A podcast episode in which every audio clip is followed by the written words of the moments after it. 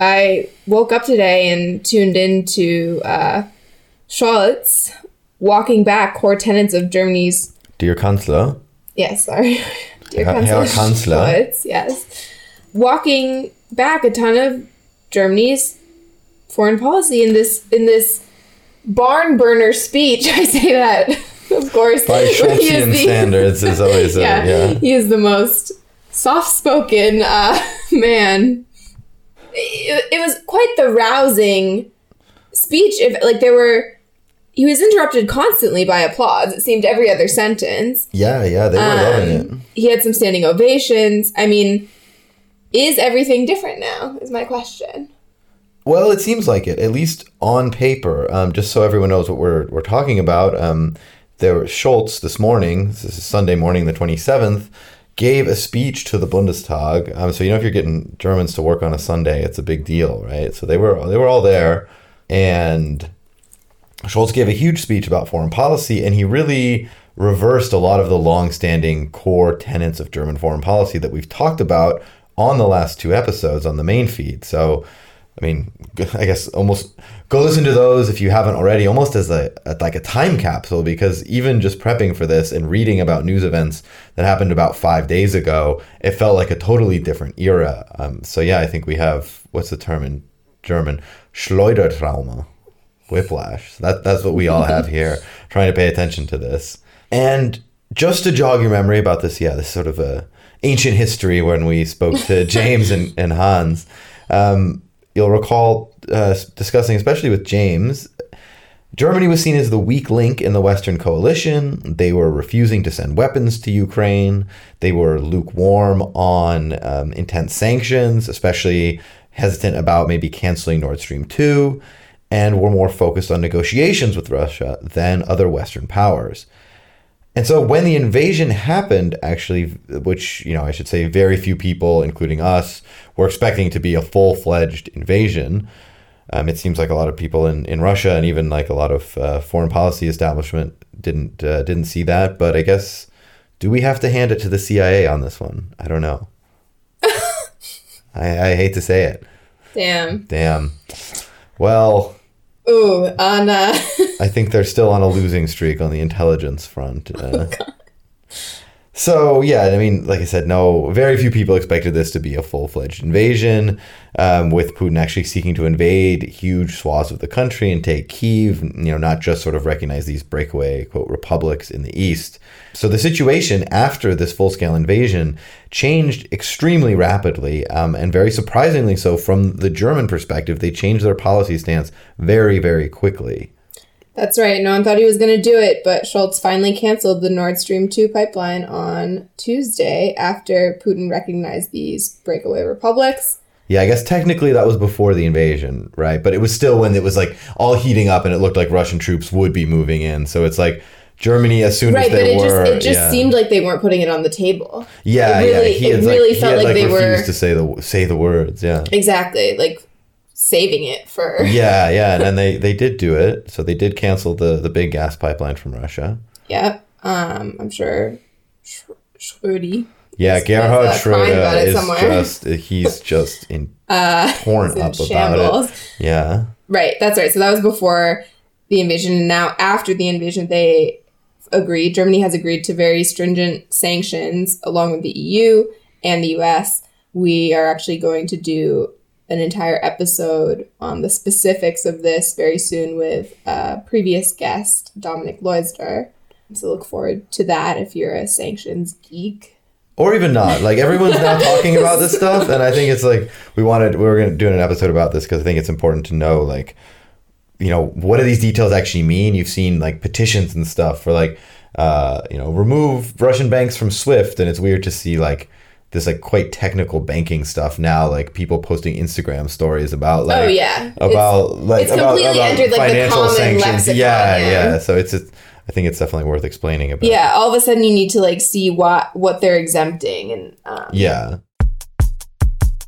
I sort of sort of accidentally tuned into it. Like Same, I was yeah. watching like Al Jazeera to see what was going on with the war and there was a dubbed Scholz speech and I was like, "Oh, this is live." And then I switched to like the German news cuz the the dubbing of it was very clunky, and then listened to him and and yeah, it was just like I mean, everyone was hailing it on on Twitter, like all these, you know, there's been articles written already, like uh, this is a new era for German foreign policy. But it really did feel like kind of jarring and like, wow, they're just totally tearing up the classic rule book, and you know all those things we kind of praised in previous episodes of like, well, maybe Germany's approach to to not having a super militaristic foreign policy, to prizing, um, you know, trade and negotiations over armed conflict. You know, maybe that's a good ingredient to have in sort of Western mix, right? It's like as opposed to kind of more hawkish like US or UK or France approach to a lot of things, France in specific situations. But all of a sudden Germany seems to be just abandoning their kind of traditional, more pacifist approach. Yeah, no hesitancy whatsoever Yeah. anymore. That's Yeah. all out the window. Yeah.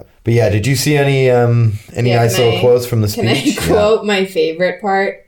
Can I just read this in German because it's very yeah. funny with the alliteration and then I'll uh, translate it. But Scholz says, wir brauchen Flugzeuge, die fliegen, Schiffe, die in See stechen und Soldatinnen und Soldaten, die für ihre Einsätze optimal ausgerüstet sind. Darum geht es. Which basically he's saying in that first line, we need Flugzeuge, die fliegen. We need aircraft that fly, ships that set sail, and soldiers who are optimally equipped for their missions. That's what it's all about. Damn. And I just I had to laugh at that phrasing. Olaf, is, Olaf has been reading his Clausewitz and his Sun Tzu, and he's just he's a he's a military mind now. Of he's course like, it's about a ship that sails.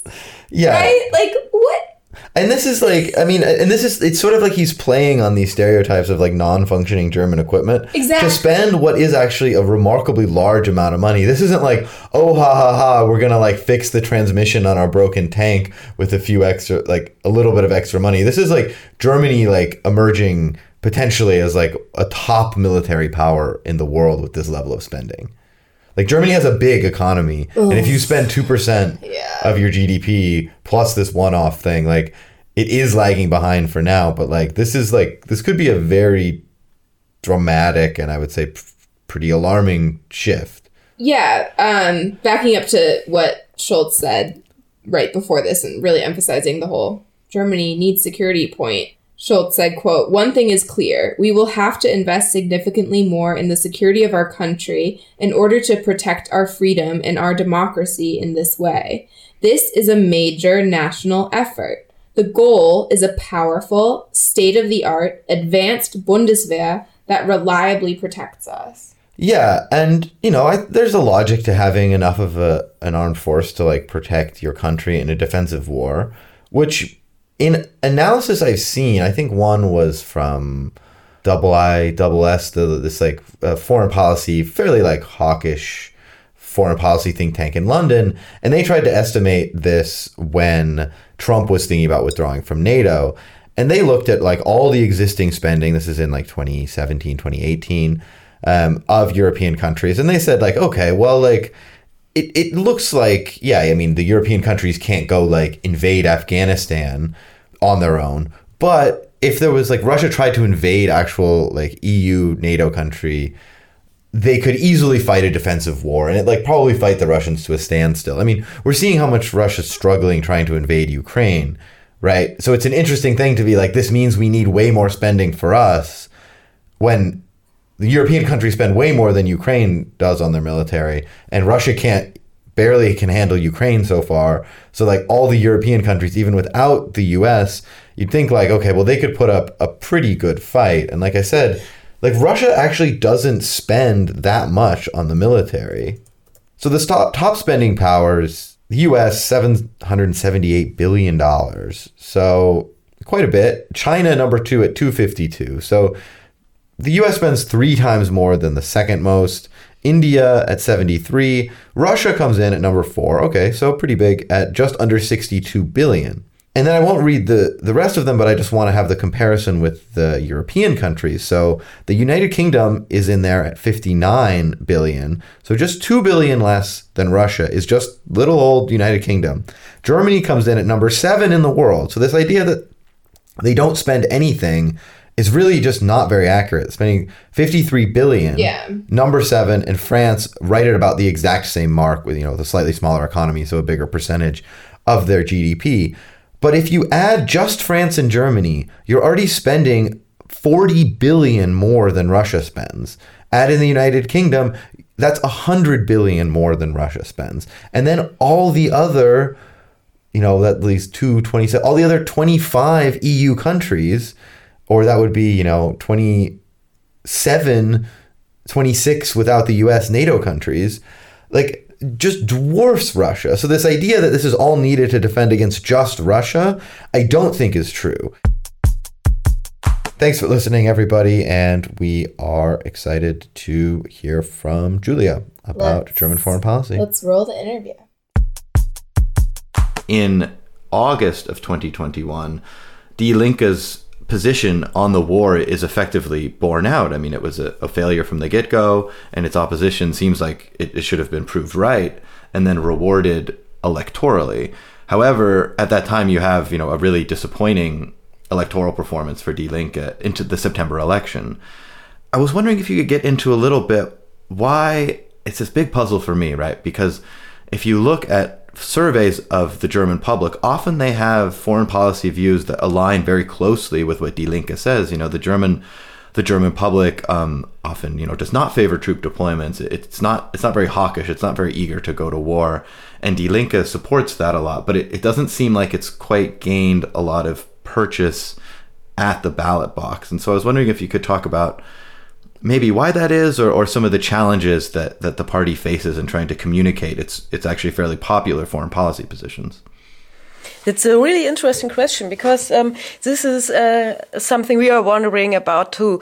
Um, there are different polls that say, for example, that uh, the question of peace, many voters um, accept or are really in favor of.